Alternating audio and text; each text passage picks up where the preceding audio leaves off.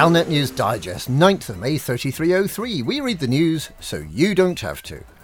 In this week's news, Canonn Interstellar hatches mega escape plan. Plight of plucky buckyballer brings calls for tighter controls. Salome remembered. The sad tale of the Pleione.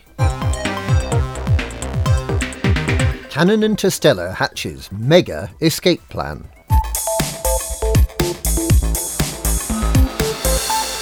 Canonn Interstellar, the pointy headed boffins behind research into barnacles, meta alloys, and aliens, have announced an astonishing new plan to build their very own megaship. The ship, which is to be called the Gnosis, with a G, will feature swimming baths, a library, a football stadium, a traditional English pub with real oak effect beams and warm ale, where beards and sandals are welcome. A biscuit factory. A hostelry for young ladies of negotiable virtue. A hospital wing for those claiming to have been probed by aliens. And a life size statue of Dr. Arcanonn made from solid gold. Commanders of all factions will be invited to participate in the building of the megaship. All commanders who become allied to the faction of the Tinfoil Gurus will be awarded the right to wear the Canonn Interstellar logo on their spaceship. And when the aliens invade and the Gnosis, with a G, jumps away into the remote corners of the galaxy, those commanders who've earned the logo will be permitted to hitch a ride to safety.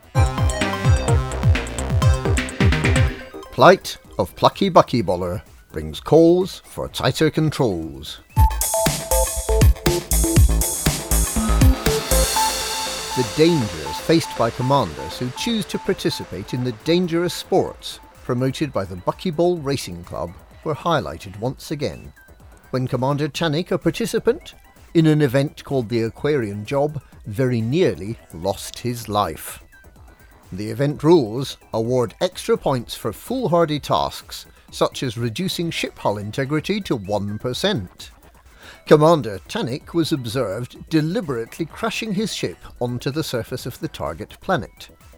Having disembarked and completed a scan using his SRV, Commander Tanik was horrified to see the autopilot remove the last 1% of hull from his ship, destroying it and leaving him stranded.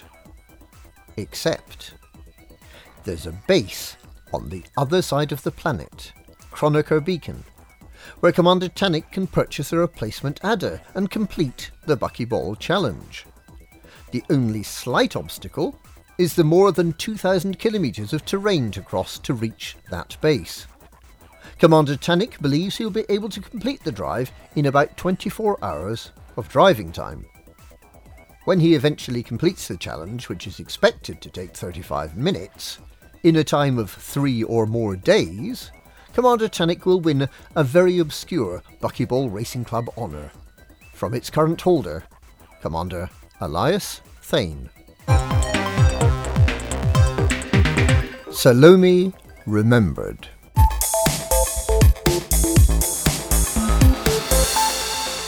The children of Raxxla have held a memorial celebration for their ex-leader, Commander Salome, who died on her way to pass on the news of an impending alien invasion and a massive conspiracy to cover it up.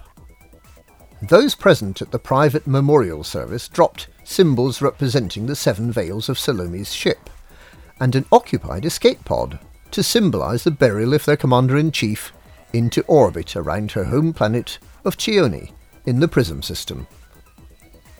It's unclear if the commander occupying the escape pod was at all pleased by this idea. The one brief transmission picked up from the escape pod as he was solemnly jettisoned into perpetual orbit was the words, You bastards! The sad tale of the Pleione.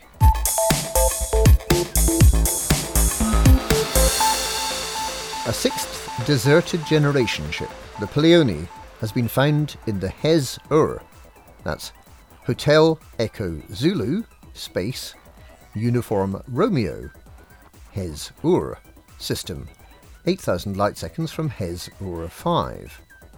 If you don't want spoilers, please turn off now. Actually, your Galnet News Digest correspondent hasn't yet visited the Pleione. But nobody will know that because they've all turned off. If by any chance you're still listening, why not visit the Pleione and find out for yourself? And that's this week's Galnet News.